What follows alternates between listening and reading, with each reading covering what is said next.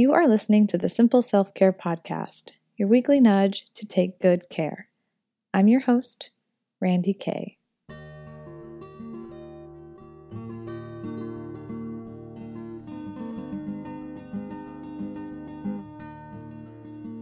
This week's episode is a continuation of last week's conversation, all about the important and complex topic of mental health. In case you missed it, I recommend taking a listen before you sit down with this one so you'll have more of a context of where I'm coming from and what points were already made. But basically, last week was an overview of the mental health issue and what we as a community can do about it. And today I want to dig into more of the nitty gritty of how you can tend to your own mental health needs. I want to preface this episode by saying that mental health and mental illness are big topics, and they are serious topics, and it deserves way more bandwidth than my humble podcast can provide. So know that this is just a sliver of the conversation, and it's my way of sharing what I know with the intention that it will be helpful to hear someone who has dealt with it, continues to deal with it, and has been able to help others with it. Okay? Okay. Here we go. First, allow me to share with you more of my backstory. I'd like to give you a better idea of why I have anything to say on the subject so you know the foundation of what I want to offer to you. Around ninth grade or so, I was told I had something called depression. It has been in my gene pool for generations and generations, and so when I started to show some signs of it, it was like I had been blessed with the royal birthmark. I went to the doc, I took a 10 question assessment, and apparently I got all of the questions right because I left with a diagnosis of depression and a prescription for Prozac. So, along with all of the regular teen angst, I now had this extra misunderstood angst to add to it all. My poor parents. but at that time, there wasn't as much knowledge and appreciation for a more holistic approach. So I can't be too mad about being labeled and medicated at such a young, impressionable age, but it did lead me early on feeling broken and like I could never escape the doom and gloom I felt I was in. So I carried this label with me for a long time. I hid behind it, used it as an excuse to nap all day and never take on too much responsibility. And I was pretty much resigned to the notion that I would always feel this way. But I did my best. I had a lot of fun and adventure regardless, and I got by with a pretty good life. But it was always shrouded in the highs and lows of depression. But honestly, that just became the norm. And it wasn't until I started having panic attacks in my early 20s that I really started to pay attention. I never really dealt with anxiety until some stressful situations triggered it. And after my first panic attack, I was truly scared for the first time. Those attacks would send me into depths of myself I didn't know were there, and they'd make me feel powerless and afraid. This anxiety started crippling me from doing things I really cared about and sabotaged my education, my relationships, my goals in life. And after one of the darkest, scariest nights in the thick of a panic attack, I was luckily able to work through it and have the mental strength to know I really had to do something about this. I couldn't float by with this. And if I wanted to be anything of substance in this world, I had to really look my mental health in the face and do some deep healing. I had an on again, off again relationship with medication, but now it was on. So on, without judgment or resentment. I found a therapist that I believe was literally sent from the heavens just for me. And around that time, I was reunited with an old friend who also dealt with some depression and she took me by the hand and showed me her magical world of holistic health. And that's when my real healing really began. It's been over 12 years since that life altering period of time. And it would take me many moons to share with you all that I've experienced in that time. But I do want to share with you a few important things of what I've learned about tending to your own mental health on a daily basis and of how you can equip yourself to brave your own wilderness in your own way. So, number one, give your depression a hug. For you, it might not be depression exactly, but fill in the blank with whatever applies. But the point is that the first step to healing this part of you is to find a way to love it and become friends with it. One of the most empowering moments for me was when I realized, with the help of wonderful therapy, that depression wasn't who I was, but it was something that was just a part of me. I got depressed from time to time. I had anxiety from time to time. And I was truly happy from time to time. And though sometimes the downtimes were overpowering, it wasn't who I was at the core, and it didn't have to navigate my entire being. When I was able to get outside of my depression and embrace it like an old friend, it shifted something. It shifted how I approached it when it would creep in. It was like, okay, something's up. Let's talk about this. Instead of this doom and gloom, self defeating, personality flaw that I could never escape. And from that more open space, I was able to learn from it, which brings me to my next point. Number two, learn what it's trying to tell you. What I've learned over the years of being a body worker is that the body is consistently trying to communicate with you. All of its aches and pains is a loving warning sign that something is off. The body does commonly communicate with physical pain, but it also communicates with mental and emotional pain. Depression and anxiety are signs that something is off. A chemical imbalance, life stress, living outside of alignment with your personal truth, old patterns that no longer serve you, you get the idea. So, when you can, approach the creeping in of these feelings as a warning sign and get curious with why it's happening. Give it a hug and ask, Why are you here? What is off? This is partly why having a self care practice is so important. It provides the space for you to communicate with yourself in this way because it's darn near impossible to do it when you're racing around trying to distract yourself or being distracted by the regular pace of life. When you take the time to journal, meditate, go to therapy, take a bath, garden, whatever, then this is when you can have these important conversations with yourself and have a sense of how you are doing on a day to day basis. Number three, get to know your triggers. Once you are more in tune with how you are doing and more familiar with the ebbs and flows of your mental health, you can start to see patterns. You can start to notice foods, situations, habits, life paces that create the perfect storm for distress. Once you learn the common triggers in your life, you can structure it in a way that reduces those triggers. Now, triggers can take many forms. It can be the food you eat, to the job you have, to certain relationships. To really know your triggers, you have to be open to really seeing what they are and work towards being able to let them go.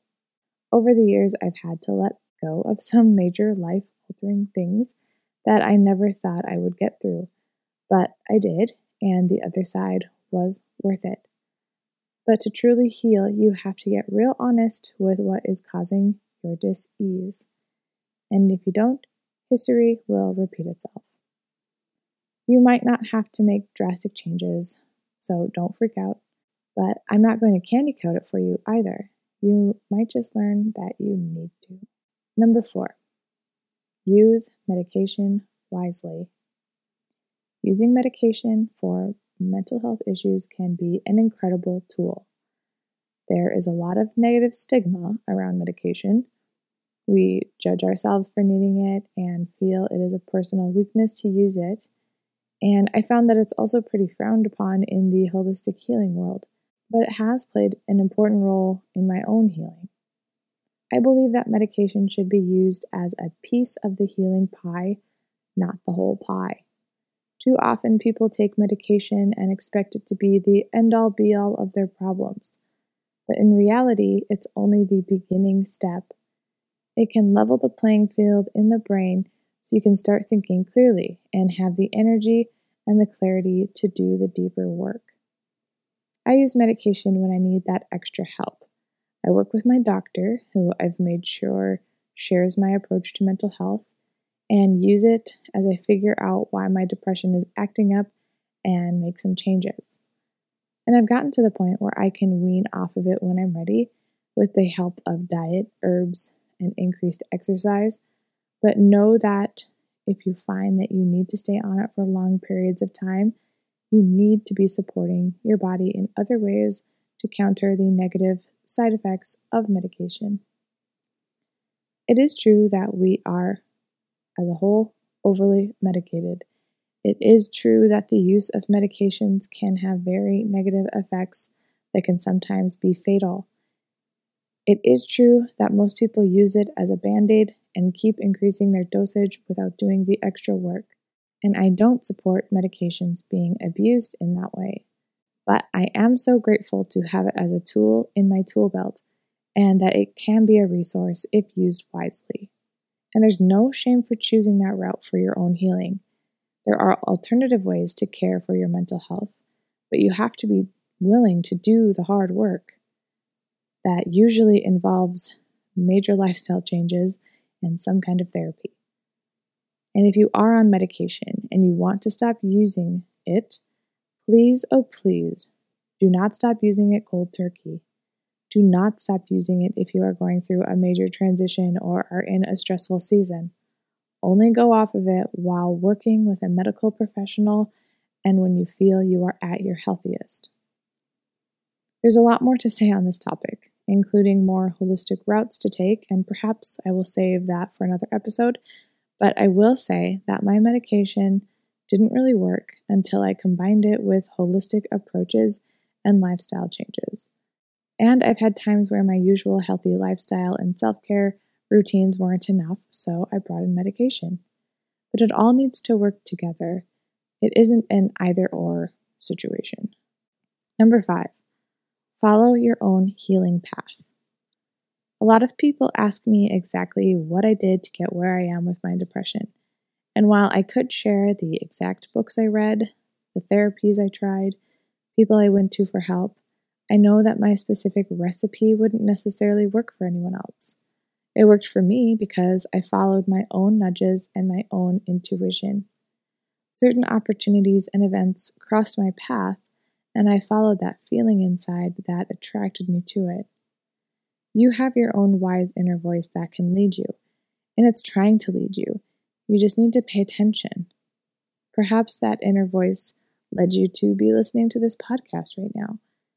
But don't be afraid to find the stillness to listen. Even in your darkest times, it is there to guide you. Be open to what healing will look like for your own unique journey and say yes to what you hear. Number six, don't underestimate the small and simple habits. I talk about the power of the small and simple constantly, but I want to reiterate it here. I know it's tempting to want to do some huge and grand thing that will cure you, but truthfully, there is more magic in your daily habits. Keep your self care practice close. And if you are unsure of what that can look like, please take a listen to my past episodes because I blob on about it constantly. Have one non negotiable thing that you can do every day. Have something that you do on your good days, like a yoga practice or journaling or something. And have something you do on your down days, like showering Yes, some days just showering is a huge victory.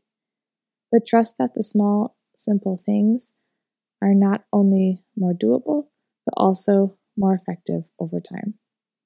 And just a quick pro tip if you are struggling to think of something right now to start doing, my number one is connecting with nature. Go outside, be around plants, play in the grass, get off the screen and what everyone else is doing, and connect with the real and the beautiful. Even just five minutes a day will change your life. Number seven, establish a checkpoint system. The last point I'll share today is perhaps the most practical. Over the years, I've been able to develop a little system to see where I'm at with the severity of my depression, and it's taken the form of four checkpoints. When I start to feel a funk coming on, or I'm having a really anxious time, I first check and see if my basic needs are met. Is the house clean and clear of clutter? Are my bills paid? Are outstanding expectations met? If I've cleared up those things and I'm still feeling a little funky, then I move on to the next checkpoint. Next, I ask, How's my diet? Am I eating optimally? Am I moving therapeutically and regularly? These two things can make a huge difference. So, after I step these things up for a week or two and I'm still feeling it, then I call up the old therapist. I work with her for a little bit, and if I still can't get things to improve, then that's when I meet up with my doctor about medication. And then the combination of all of those things has always done it for me. Full disclosure, I actually rarely get to the therapist and medication points. In fact, I had a whole eight years stretch of never getting to the medication point. Well, two years ago was a real doozy for me, but since then I've been able to get off of meds, which took a lot of work, but I really don't feel well when I'm on them for too long, so I always get right to the dirty work when I need to. But it's amazing how much the first two checkpoints, along with tending to what triggered it all, does it for me. This little system I developed has been really, really helpful for me. It gives me specific actions to take based on my triggers, which is just as important as the more cognitive work. So feel free to follow my model, or maybe you need to modify it, but give it a whirl and see if it helps. Okay, I've got a million more points to share, but I don't want to overwhelm you, so I think I'll stop here for now. Perhaps revisit the topic on a later episode, but I hope my story and the tips I've offered so far is helpful, and you can use these points as a framework for your own journey, and hopefully get you thinking about your own mental health condition as more of a gift than a deficiency you have the power to feel deeply, and that is something the world needs more than ever. Become friends with all of who you are so you can learn how to harness your sensitivities for good. You are not broken. You are not alone. And you don't need to feel like this forever. Get help. Work hard. Stay in community. I know from personal experience that you can feel better. There are so many things in this world that can alter our mental health, and it's not a personal flaw. And there is so much to learn and gain from these trying times. And with that, my dears, I am signing off from this podcast for a few weeks. As I continually dance with my life commitments and even how I want to share and grow this podcast, I've decided to try on the whole season format. So you could look at my first 30 episodes as a season one of sorts. So I'm going to take some time to pause, focus on my blog, my Simple Self Care Circle Facebook group, and my healing studio, and prep a wonderful season two for you starting August 20th. If you'd like to stay connected, and I hope you do, please join my free Facebook group where we can regularly commune over all things self care. Just search Simple Self Care Circle and ask to join. You can also join my newsletter to get all the updates and weekly communication that way. Head over to my website, naturallyrandikay.com. That's naturally, R A N D I K A Y dot com. And check out all of the blog love I'll be doing over the next month or so. You can also find me on the Facebooks and the Instagrams at Naturally Randi Kay. And be sure to subscribe to this podcast wherever you listen so you won't miss an episode once I return. And I'll probably be surprising you with a bonus episode or two during my break, so you don't want to miss that. All right. Thank you for an incredible first 30 episodes. I can't even believe it's been that many. Can you believe it? It's been an honor connecting in this way, and I'm so looking forward to what's to come in season two. Signing off, I am Randi Kay, your podcast host, your friend, and your self care advocate. Please stay in touch. And until next time, take good care and enjoy the journey.